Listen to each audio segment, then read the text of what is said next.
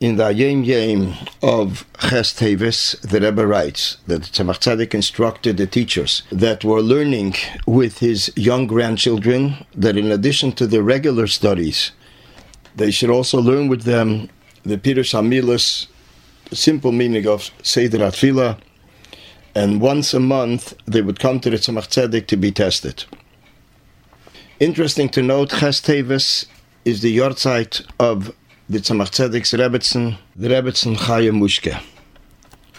The Tzemach Tzedek once mentioned to his children, the Rebbetzin Chaya Mushke would say Tilim quite often, and um, when the Tzemach Tzedek was in Peterburg, he later said they should not look lightly at her saying Tilim, although she didn't say it with the enhanced Ivra, because the Tilim that the Rebbetzin Chaya Mushke said was what saved him in Peterburg.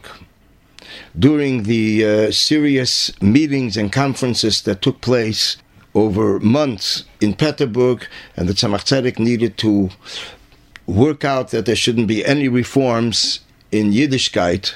This is the connection with the Inyan of Pirush Hamilas, the Pirush HaPoshet of Seder Atfilah.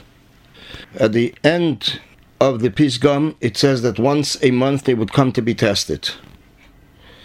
Interesting to point to a Gemara in Psachim 68b, Benegir to one of the sages that every 30 days he would review his studies.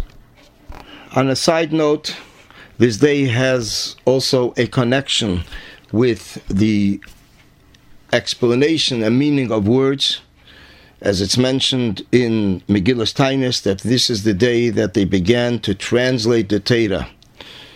Acting upon the instructions of Talmai HaMelech, they translated the Torah in Greek, that it should be in accordance to the simple meaning of Torah. Simple meaning of the words in Torah. This is basically the Lashon Pirush Hamilas, Pirush HaPoshet. Continuing, we discussed in the previous days that the, the 83 halacha titles of the Rambam are reflected in the Yom Yom. So in today's day, it is parallel to Hilchas Talmud Torah in the Rambam.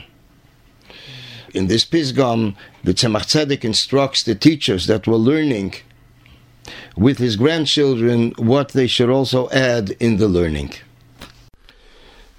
In addition, we can also connect it with the Kuntras Atfilah that was written by the Rebbe Rashab in the year Tov Reish Samach 1900, and it was released in Chedesh Teves, which speaks about the Negir to the Inyan of Tfilah, the Arichos, in many different formats, and one of the Inyanim that the Rebbe Rashab addresses is the Pirush Hamilas of Tfilah, which is understanding the words of davening.